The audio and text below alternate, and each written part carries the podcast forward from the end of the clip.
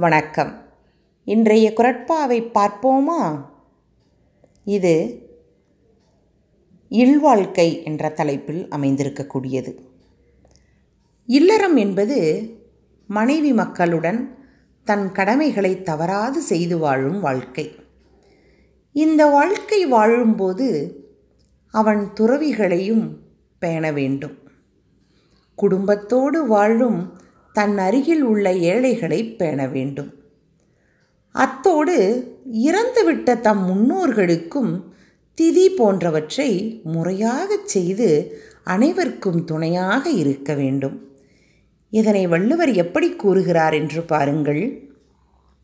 துறந்தார்க்கும் துவ்வாதவர்க்கும் இறந்தார்க்கும் இழ்வாழ்வான் என்பான் துணை. துறந்தார்க்கும் துவ்வாதவர்க்கும் இறந்தார்க்கும் இழ்வாழ்வான் என்பான் துணை. நன்றி. வாடா மல்லிக்கு ஆயுள் அதிகம் வாசமில்லை. வாசமுள்ள மல்லிகைக்கோ ஆயுள் குறைவு. கொம்புள்ள மானுக்கோ வீரமில்லை வீரமுள்ள கீரிக்கு கொம்பு இல்லை. கருங்குயிலுக்கு தோகை இல்லை தோகையுள்ள மயிலுக்கோ இனிய குரல் இல்லை. நீருக்கு நிறமில்லை நெருப்புக்கு ஈரமில்லை. காற்றுக்கு உருவமில்லை கதிரவனுக்கு நிழல் இல்லை எவர் வாழ்விலும் நிறைவில்லை எவர் வாழ்விலும் குறைவில்லை. ஒன்றை கொடுத்து ஒன்றை எடுத்தான் ஒவ்வொன்றுக்கும் காரணம் வைத்தான்.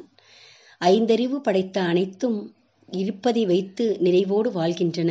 ஆறறிவு படைத்த நாமோ இல்லாதவற்றுக்காக ஏங்கிக் கொண்டிருக்கின்றோம். இருப்பதை வைத்து நிறைவோடு வாழ்வோம். நன்றி வணக்கம்.